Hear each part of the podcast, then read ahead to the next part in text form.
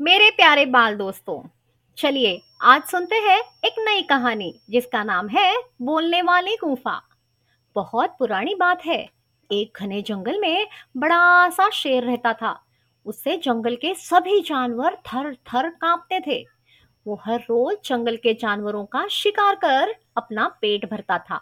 एक दिन वो पूरा दिन जंगल में भटकता रहा, लेकिन उसे एक भी शिकार नहीं मिला। भटकते भटकते शाम हो गई और भूख से उसकी हालत खराब हो चुकी थी।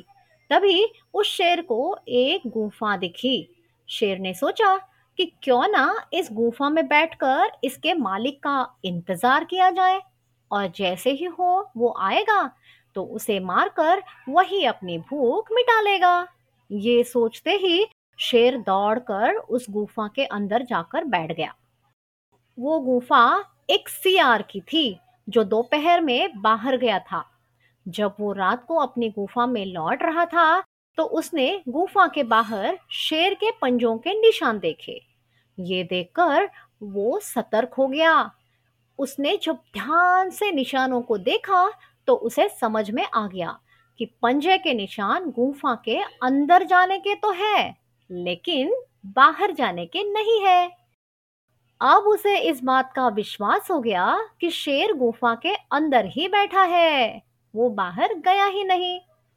फिर भी इस बात की पुष्टि करने के लिए सियार ने एक तरकीब निकाली। उसने गुफा के बाहर से ही आवाज़ लगाई। अरे ओ गुफा, क्या बात है? आज तुमने मुझे आवाज़ नहीं लगाई। रोज तो तुम पुकार कर बुलाती हो। लेकिन आज बड़ी चुप चुप सी हो। ऐसे क्या हुआ है?